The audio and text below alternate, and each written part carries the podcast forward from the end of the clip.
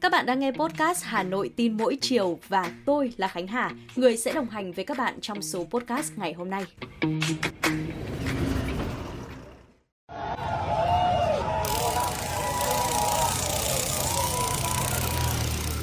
Không biết là các bạn thấy sao chứ đây là nỗi khiếp sợ của tôi nhỡ hôm nào mà đi làm về muộn. Nhiều bạn trẻ chạy xe với tốc độ cao mà các bạn Gen Z gọi là tốc độ bàn thờ đấy ạ. Rồi lại còn lạng lách đánh võng. Xe thì à, độ pô rồi lại còn không lắp biển hay là cũng chả thèm đội mũ bảo hiểm. Ôi dồi ôi, cứ hôm nào mà gặp các thanh niên như thế này thì ờ, về đến nhà tôi mới dám thở phào nhẹ nhõm. Tôi nói ra điều này nghe có vẻ là hơi bao đồng, nhưng mà tôi thấy lo cho những người vẫn đang di chuyển ngoài đường và cả bố mẹ của những bạn trẻ đang đóng vai quái xế nữa. Ờ, trên các tuyến phố nhìn các bạn ấy rõ ràng là vẫn còn đang là học sinh, mà đâu chỉ có lạng lách hay là đánh võng đâu ạ. Tôi có một người bạn là cảnh sát cơ động. Hôm trước khi mà nhắn tin chúc mừng ngày 19 tháng 8, hỏi han qua cái tình hình công việc dạo này nó như thế nào, thì ờ, lại nhận về nụ cười gượng. Nguyên văn tin nhắn đó là Bây giờ hội trẻ nó manh động lắm, toàn các em 205, 206 đua xe, rồi còn mang cả hung khí nữa. Hay là như mới đây nhất, tôi có đọc được thông tin từ ờ, tổ công tác của tiểu đoàn cảnh sát cơ động số 2, trung đoàn cảnh sát cơ động công an thành phố Hà Nội khi đang làm nhiệm vụ tuần tra tại quận Hoàng Mai, còn ờ, phát hiện cả một nhóm thanh niên đi trên xe gắn máy, mang theo tuyếp sắt gắn dao nhọn, rồi đi tìm một nhóm thanh niên khác để ờ, đánh nhau. Các em thì hầu hết đều sinh năm 2007, 2008, tức là mới chỉ có 16, 17 tuổi thôi, còn quá là trẻ. Rõ ràng chúng ta phải thừa nhận với nhau một điều là à, tội phạm đang ngày càng trẻ hóa. Tôi đã giật mình khi mà lướt trên mạng xã hội thấy những hội nhóm như là hội những người đi tù, có hơn 275.000 thành viên, hay là hội thanh niên thích đua xe với hơn 10.000 thành viên, lại còn cả hội vỡ nợ muốn làm liều với hơn 12.000 thành viên. Đây đấy, rồi lại còn à, cả hội túng quẫn làm liều với 8.000 thành viên. Trong các hội nhóm này thì những chủ đề như là rủ nhau đi cướp, sử dụng chất cấm, rủ nhau đi đòi nợ lại được nhiều thanh thiếu niên hưởng ứng hay là đồng tình tham gia. Theo tôi thì đây chính là nguyên nhân trực tiếp dẫn đến một số vụ việc thanh thiếu niên lôi kéo, rủ nhau tham gia các vụ việc vi phạm pháp luật xảy ra trong thời gian qua. Tôi bắt gặp khá nhiều những thanh niên hiện say mê sống trong thế giới ảo và đưa những hành động trong thế giới ảo này ra ngoài đời thật. Đó là thế giới của những trò chơi thiếu lành mạnh, những bộ phim đậm máu và nhuốm màu bạo lực, việc mà hàng ngày, hàng giờ tiếp xúc với chúng thì ắt dẫn tới hệ quả là giới trẻ đang dần già bị cuốn vào cách ứng xử bạo lực và hành động một cách côn đồ máu lạnh. Trong khi đó thì sợi dây ràng buộc với gia đình, nhà trường và xã hội lại đang ngày càng bị nới lỏng ra hơn. Vì vậy mà chỉ cần có một sự việc nhỏ thôi nhưng mà rất dễ kích động họ. Họ nóng giận, thiếu kiểm chế thì sẽ mau chóng dẫn đến hậu quả đáng tiếc.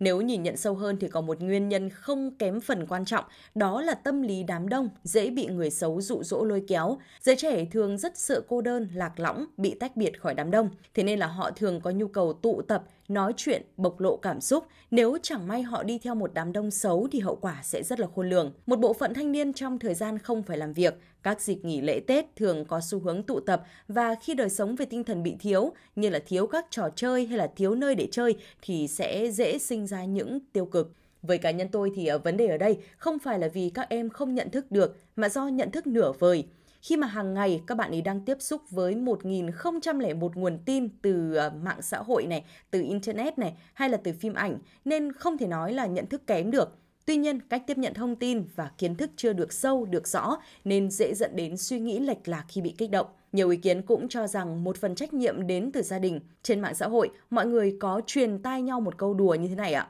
cháu nó ở nhà ngoan lắm, mỗi tội là nó ít ở nhà. Vâng, trong ờ, thời đại công nghệ phát triển mạnh thế nên là giới trẻ tiếp xúc sớm với công nghệ mà cái việc quản lý của gia đình thì lại à, lỏng lẻo, thiếu quan tâm chăm sóc và điều này tôi cũng hoàn toàn đồng tình. Suy cho cùng thì những hình phạt pháp lý chỉ là phương án sau cùng khi mà không còn gì có thể cứu vãn được nữa. Nhưng đôi khi hình phạt cũng không phát huy được tác dụng.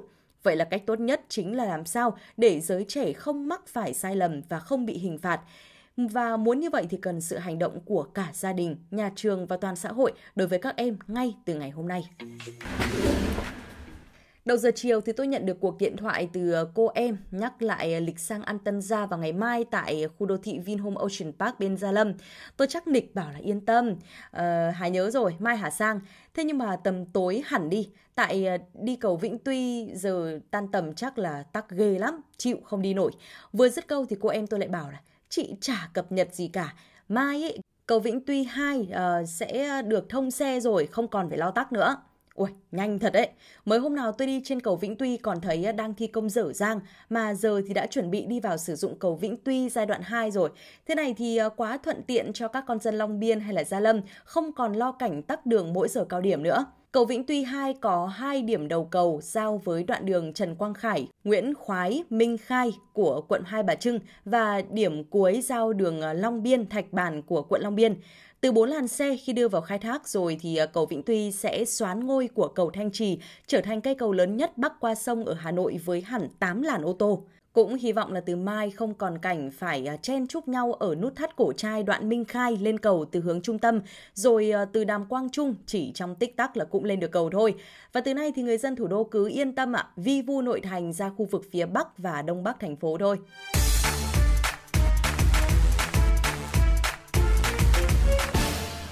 Không hiểu mọi người có giống tôi không chứ còn 2-3 ngày nữa mới là dịp nghỉ lễ nhưng mà hiện đang đi làm với tâm trạng người ở cơ quan nhưng tâm hồn chỉ hướng về kỳ nghỉ mùng 2 tháng 9 rồi. Nay là thứ ba, mai thứ tư, ngày kia thứ năm, rồi thứ sáu là được nghỉ. Thôi cố lên, sắp được nghỉ lễ rồi. Năm nay thì tôi cũng không có ý định đi đâu cả bởi vì có hẹn với một vài người bạn đại học lên Hà Nội chơi. Mấy hôm nay, nhóm tin nhắn của chúng tôi chưa khi nào im ắng cả. Cứ bàn xem là mặc gì này, ăn gì, chơi gì, đi đâu. Trong đó thì ờ, tôi được giao làm hướng dẫn viên, phụ trách từ A đến Z, bởi vì tôi vẫn ở Hà Nội. Còn ờ, mấy đứa bạn tôi sau khi học xong đại học trên này thì đều về quê làm việc hết rồi. Tôi thì ờ, định lên kế hoạch như thế này. Sáng mùng 2 tháng 9 chúng tôi sẽ đi xem thượng cờ ở Lăng Bác, đi ăn một bát phở bò khôi ở hàng vải, lấp đầy dạ dày rồi thì sang hàng mã xem trung thu, xem năm nay có mặt hàng nào mới không, hay là có món đồ gì à, tôi quất ngay về cho đứa cháu luôn đấy chứ. À, trưa thì chắc là đi ăn chả cá lã vọng đi. Lâu lắm rồi tôi cũng chưa ăn được món này. À, chắc là mấy người bạn tôi cũng như vậy. Ăn xong thì chắc là chúng tôi cũng ờ, phải đi cà phê cà pháo một tí. Ngồi buôn chuyện từ thời đi học đến tận bây giờ. Chiều thì Hồ Tây chiêu chiêu à, là một điểm không thể thiếu rồi. Ngày xưa thì chiều nào đi học về sớm là chúng tôi cũng rủ nhau lên đây chụp ảnh hoàng hôn mà, khối kỷ niệm để ôn lại. Còn à, khi phố đã lên đèn rồi thì chắc là chúng ta sẽ hòa mình vào không khí nhộn nhịp ở phố đi bộ trên Hồ Hoàn Kiếm. Các bạn thấy à, lịch trình này có ổn không ạ? Cho mình xin thêm ý kiến được không nhé? À đấy, nhắc tới phố đi bộ thì phải chia sẻ ngay thông tin này tới mọi người. Đó là trong suốt kỳ nghỉ lễ Quốc khánh mùng 2 tháng 9 tới, phố đi bộ Hồ Gươm sẽ mở xuyên suốt trong 4 ngày, hoạt động từ 7 giờ ngày mùng 1 tháng 9 tức là thứ 6 đến 24 giờ ngày mùng 4 tháng 9 là thứ hai. Các tuyến phố đi bộ khu vực phố cổ Hà Nội cũng hoạt động từ 19 đến 24 giờ các ngày từ thứ 6 đến thứ hai, tức là từ mùng 1 đến hết mùng 9 đấy ạ. Như vậy là không gian đi bộ Hồ Hoàn Kiếm hoạt động trong 4 ngày, cả ngày lẫn đêm. Các tuyến phố đi bộ khu vực phố cổ Hà Nội thì cũng chỉ hoạt động buổi tối thôi. Như vậy là những người dân đến thủ đô Hà Nội trong dịp này có thể thỏa sức vui chơi rồi. Và vừa rồi là những chia sẻ của tôi về những thông tin đáng chú ý. Câu chuyện của bạn là gì? Vấn đề gì khiến bạn quan tâm nhất? Đừng ngần ngại để lại bình luận ở phía bên dưới để số sau chúng ta có thể cùng nhau ngồi xuống và bàn luận nhé. Còn bây giờ thì xin chào và hẹn gặp lại.